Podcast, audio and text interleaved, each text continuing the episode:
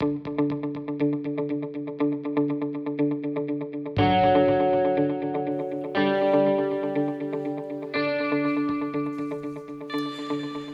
morning. Welcome to another recording of Oxford Community Schools podcast. And this morning we're sitting down with House Representative John Reilly. And before we continue into that conversation and Mr. Throne introduces John to us, uh, let me just remind us of our vision and our mission at Oxford Community Schools. Here at Oxford Community Schools, our vision is to create a world class education today that shapes tomorrow's leaders. We do so by fulfilling our mission to provide an education that challenges all students to achieve their maximum potential in academics, arts, and athletics and prepares them to succeed in a global society. So, Mr. Throne, this morning we've we've arranged to have Representative John Reilly with us. It's good to have him with us. Good morning, um, John. Good morning. Glad to be here. Yes, I uh, I was introduced to John. I don't know, a couple years ago, I guess, and uh, have had some ongoing conversations and have uh, appreciated all his work that he has tried to do for the students and community of Oxford. Representative Reilly was first elected to the Michigan House of Reps in November of 2016, so actually three years ago, not two, and represents residents from North Oakland County, including Oxford, Lower Oxford, I mean Orion, uh, Oakland, Addison, and Brandon townships. Are you assuming no one caught that? caught what? I just I had a I had a cough in my throat there. I'm sorry. Representative Reilly graduated from Royal Oak Kimball High School, received an automotive tech engineering associate's degree from Oakland Community College. He currently um, serves as vice chair on the House Oversight Committee and a member of the Commerce and tourism, education, natural resources, and outdoor recreation committees. Uh, professionally, Rep Reilly worked for 20 years in the automotive test engineering world before starting his own home service business called Log Cabin Handyman, which he's owned and operated for the last 15 years. And on a personal side, Representative Reilly's been married to his wife Karen for 34 years. They have four adult children who are Katie, Renee, Hillary, and Thomas. And they have seven grandchildren with a couple, a, a couple on the way. I hear you got that's right. We got uh, two, one in uh, end of December, one in January. So uh, awesome. Uh, hopefully that'll be nine next time I see you. Well, uh, hopefully uh, end of December to get that little tax break there. That's, that's right. always a bonus. I'm telling. I keep telling my kids that that's the way you want to do it. Get them in before the end of the that's year. That's right. December is a great month for birthdays. Um, Representative Reilly enjoys outdoor activities, including backpacking, camping, hunting, and fishing, and all that kind of stuff. So. Uh, I am going to jump right in, if it's all right with you, John. And sure. I was excited for you to to come and join us here at our administrative building downtown. And uh, yeah, just uh, give our people a glimpse into your world as a house rep. Us out here who's never experienced that have a certain perception of what you do on a daily basis. I'm sure that's quite different. Um, part of the reasons why we have been doing these podcasts is for the same reason from my role as superintendent. A lot of people have a certain perception of what a superintendent does on a daily basis and things like that. And so our goal is to um, inform people, educate people, have some fun doing it, and uh, maybe just give them a, a glimpse into what your world looks like as a house rep. Sure. So, Sounds good. Uh, we're going to do that. I'm going to throw a couple of uh, questions out there to tie it back into to our world of education. And so, really, that that first question is: as we sit here today, John, how can I, as a local superintendent, how can I um, play a role, assist, or um, uh, somehow help a House rep when it comes to educational issues? Sure. Uh, well, you can just imagine that uh, a state rep is not expert on all the issues that he's involved with, and so he really, uh, I really rely on uh, expert opinions from people that are in the field, uh, whether it's in natural resources or education or whatever. So, this in the area of education, uh, I desperately need to have input from uh, my superintendents. Uh, they have to clue me in what's going on. And actually, uh, superintendents are often, I found out, have the greatest ideas on areas, whether it's cost savings or improvements make things more efficient. I think probably one of the most notable ones that uh, I've been working on for a few years now is uh, the uh, WorkKeys test and, the, and coming up with a bill that would make this optional for 11th graders. Uh, most 11th uh, graders who have taken the WorkKeys test don't really speak very highly of it. Uh, most superintendents in the state uh, do not speak highly of it. In fact, every superintendent in Oakland County signed a letter that said that they would not run the test if they were given the option. Uh, so that came from a superintendent. The superintendent clued me in about the WorkKeys test. And so that's something I'm presently working on to try to eliminate that test. Or not eliminate it, but at least make it optional. So uh, if superintendents want to run it, they can. And uh, so that would just be one of the examples of many. We are not experts on everything. We, we depend uh, on people that are in the field. So, what I hear you saying, John, is you're a real person. You're not just uh, a name and a title out there. And uh, we should feel free to, as a superintendent, I should feel free to contact you and let you know either my opinions of uh, current issues or if I have ideas. Um, you're open to hearing what those are. Oh, definitely. I mean, uh, yeah, I would. I'd love to hear that. I mean, we've got some ideas that we're working on right now. Some other ideas that a superintendent brought us. So we have a very. I'm trying to be as transparent as possible uh, through uh, you know on my votes. I list how I vote and why I vote, and we have an office that is uh, uh, got is great. Got great staff there who really uh, do a great job interfacing, and we're open to anybody residents, anybody who have any input on anything. So feel free to call my office, and uh, we'll definitely get on it. In your opinion, do you believe we'll ever see a school funding plan that'll bring a better balance, equality of funding to districts across the state? Well, that's the uh, goal overall is to uh, bring up those. Uh, it's, called, it's, called, the two X uh, rule. So they're trying to bring up the bottom uh, the, the, those school districts which get the least amount of money and make and bring them up to the same level so they're all even across the board across the state. But it's not uh, something that's going to happen rapidly but there is a pressure to do that. I know that for a few years we've made adjustments to it and we're going to continue to try to do that to uh, bring up those lower school districts. Gotcha. Um, speaking of the education budget like can you give us an idea of like how that is how that is crafted. So this past year, uh, Oxford received a $280 increase per pupil funding. How does that $280 come into existence? Why, why wasn't it $80 or why wasn't it $380? Can you just uh, speak to that a little bit and give our listeners some idea of, of the education budget? Sure. So uh, in the House, we have uh, we have a education committee which I'm on, but then we also have a uh, appropriations education committee.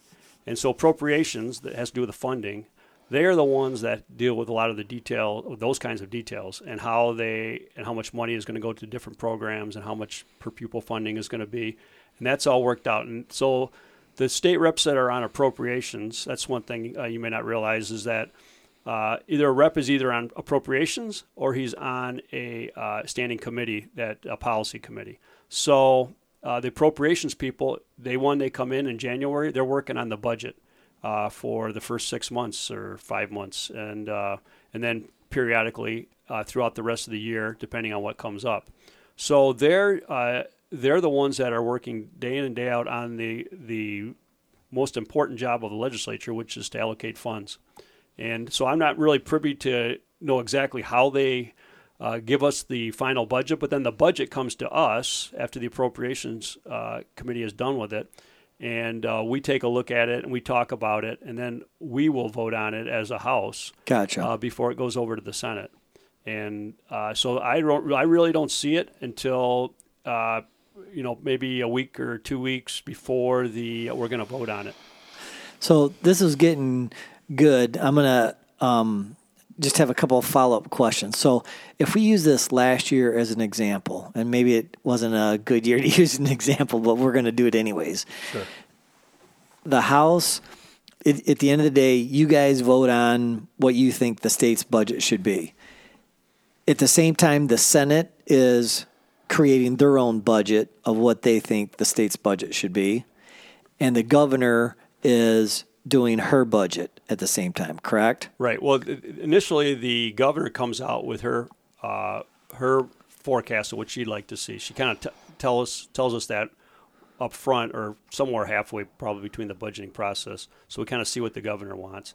But that's that's not probably doesn't fit into the mix as much as we determine what we want. That's what our job is. We're, we're the House of Representatives. We represent people. We're supposed to be bringing our ideas to the table, not necessarily uh, just in alignment with what the governor wants. So then we bring, uh, and like you said, they, the Senate is bringing up their own version. Then it goes through a process of reconciliation. Uh, but first off, we vote on our budget. So the House will vote on our, their budget. Uh, and then the Senate will vote on their budget, and then we'll reconcile them, and then we'll vote again, and then that goes to the that then goes to the uh, uh, to the governor, and then she, uh, she, either she passes it or she doesn't. Gotcha. Okay. I think I'm uh, learning a little bit in our conversation already today. This is this is really cool. Um, I don't know.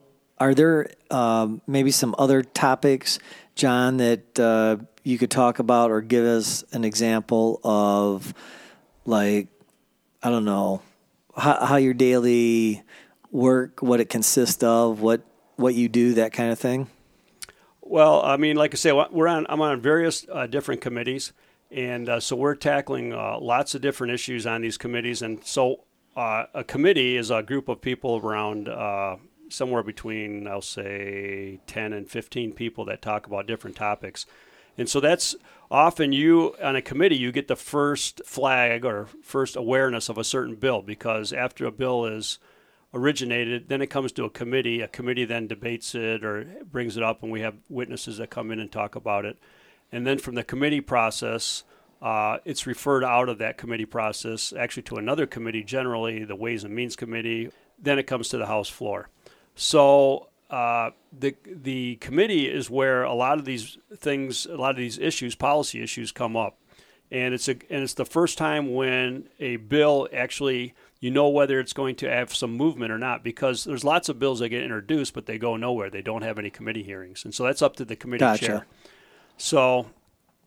Uh, for a, for a, a resident, if they see something going uh, through the committee process, and there's a good chance that that bill is going to go out to the floor once it well if it has to pass out of the committee, but once it passes out of the committee, there's a good chance it will eventually get to the floor. It may not be for a month; it could be six months, but uh, it'll definitely come out. So we we deal with a whole bunch of topics. Once once the bill goes to the floor, is there still I don't know additional manipulation to that language of the bill, or once it goes to the floor, it's pretty much okay. We're going to either pass this or not pass it.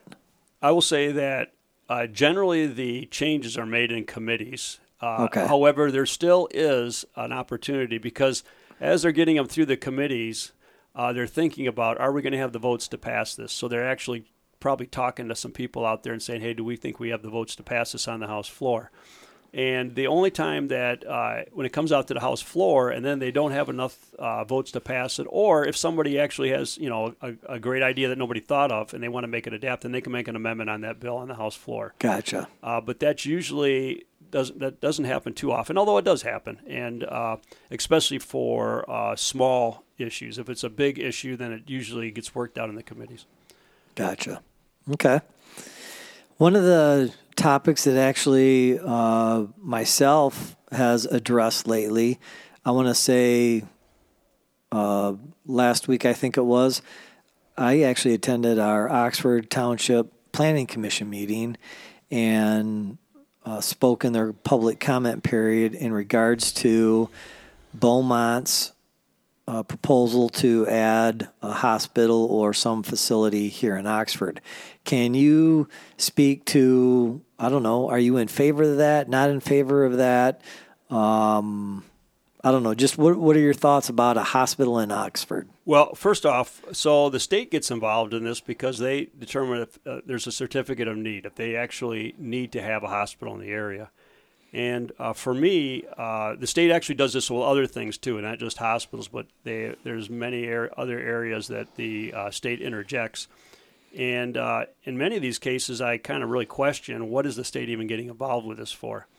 Uh, this is a uh, private business coming in to open up in a location which they deem is worthwhile. I think that they're the, they're sharpening their pencil. They're saying, "Hey, is this going to make sense or not?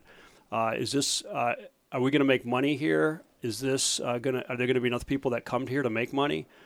I think they're going to do a better job of determining the need than the state is, to be honest with you. So I'm more in favor of doing away with some of these certificate of need programs that we have. I'd have to look closely at all the details of this one, but I just think that overall the uh, marketplace should be determined uh, where a hospital should go, not the uh, not the state. Gotcha. Yep. Okay. Well, I guess for everybody who's listening to this podcast, we're just going to have to wait and see. But just so you know, from from my standpoint, I did. Um, uh, I don't want to say testify, but I guess maybe that's the the best word to the uh, Oxford Township Planning Commission board that I said on behalf of Oxford schools that we would absolutely love to have a uh, a hospital here in town and or some type of emergency facility that kind of thing to uh, have quicker, better, faster access to emergency care than than what happens today. Uh, I mean, what happens today? I mean, we've we've either got to go north to Lapeer, over to Rochester, or south, you know, down to to Pontiac, that kind of thing. And so we'll wait to see what happens with the Township Planning Commission, and we'll we'll certainly keep you updated. Are there other topics besides the hospital in Oxford? Are there other topics that gone on lately, or uh, I don't know, would be a good example for how, how things happen in, in the House?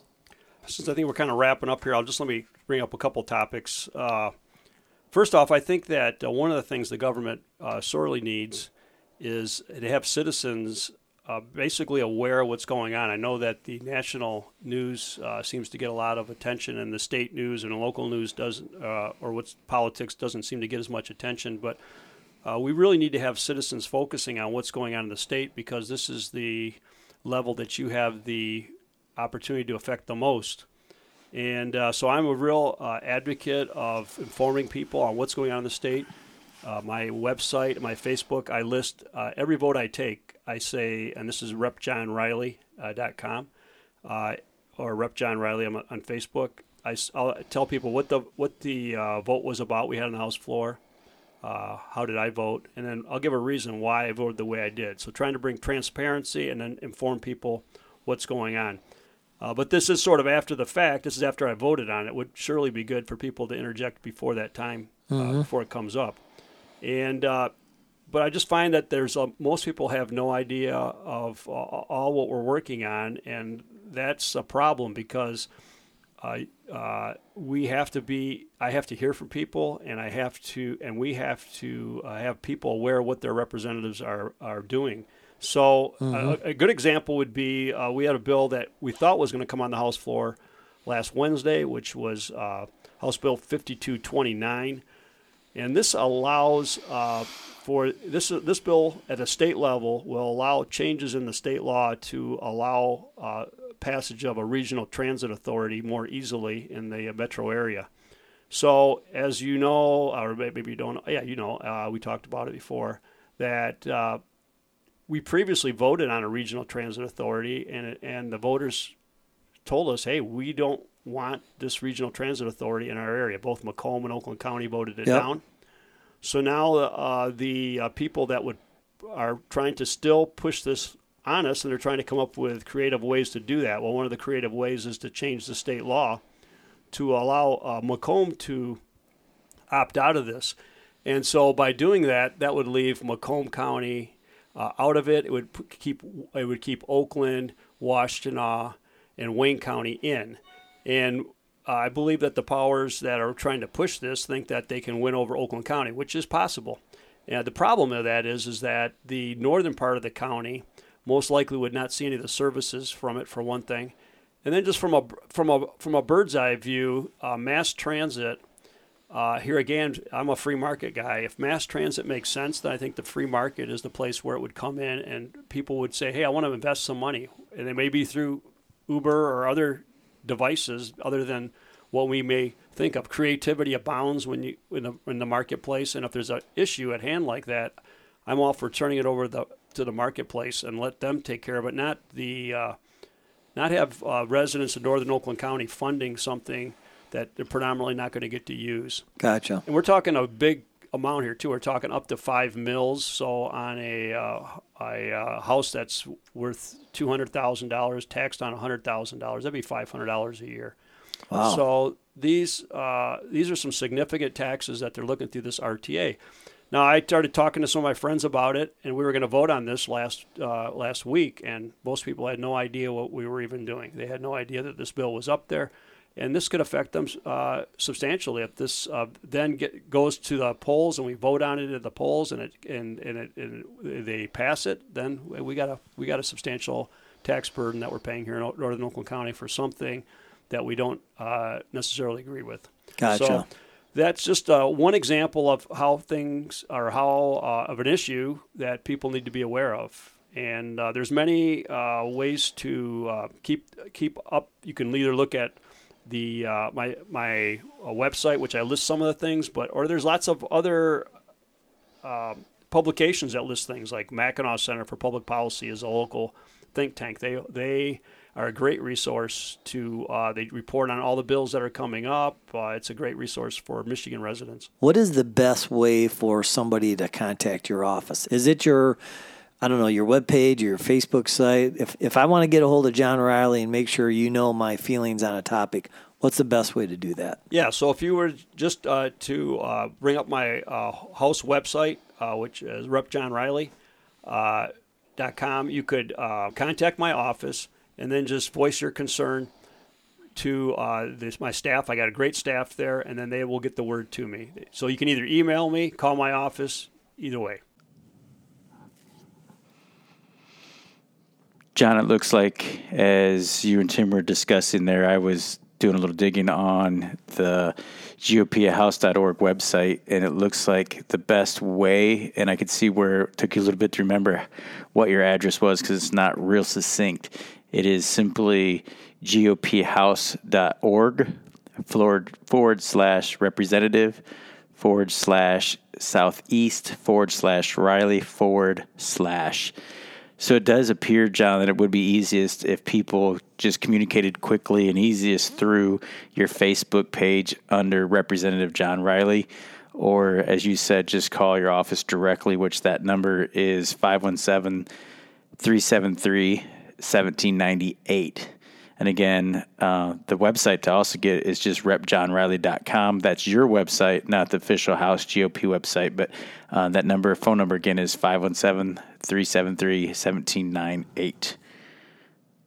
Can I? What What are your feelings on on term limits? Uh, well, basically, I'm I'd be opposed to them, but requires a well-informed public because they have to know who their people are, and uh, that's the missing key: is that people aren't informed.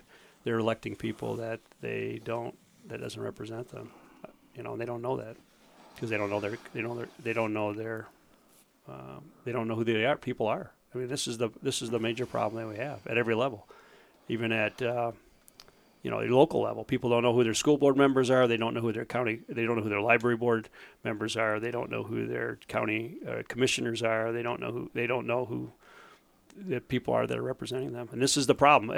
In a, in, a, in the right in a in, in the right way, if people knew that, then I would be take away the term limits because uh, there's no need for them because people are informed. Well, and your growing relationship and involvement and connection and then people are cherishing that person as their representative because they've grown to know them, they know their community, they live with each other. Um, one of my questions was, and it does reflect out of I think my office of trying to figure out how we as a school district do a better job getting information into the hands of people. Um, what would you propose somebody that's struggling to get information? What are the first two, three things like? Here, Matt, here's what you can do to become a more knowledgeable individual. I see on the House Reps webpage that I can join the district mailing list. Um, that's obviously an easy first step. It's right there, bold and center on the front of your of your uh, reps page. What other things could be done by me as the citizen that's going to go to the polls next time and vote to be informed, plugged in, dialed in? Yeah, well, you basically have to follow uh, what your representative is doing, what your city council members are doing, how are they voting on issues and why are they voting the way that they are. So then you can understand what their, you know, who they are, what are their principles, and that's the critical part. Is you're trying to determine what are what makes this guy tick, what are his values, at every level. Same thing with a, a, a school board member. Uh, are they voting for the kinds of things that you think are important? Well, you have to go to the school board meetings or look at the school board minutes to see those things.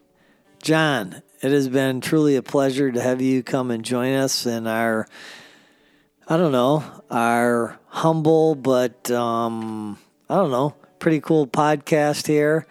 Uh, we're thankful that you took time out of your busy schedule to stop by, say hello, inform us a little bit about what it looks like to be a state rep, and bring us up to date on maybe some of our local issues. Anything you want to say to our teachers, employees, our community of Oxford? Well, uh, well, yeah. Well, if you're talking about teachers, you just got you just flagged me. I think the teachers, one of the things that are most important that I look at when I've talked to a lot of teachers knocking on doors is that just the, all the mandates that are put on the, on them, and uh, I'm all for removing unnecessary mandates that the state puts on. I think that uh, I do not want to be micromanaged myself in whatever job I'm doing. I don't want to see a teacher micromanaged by the state.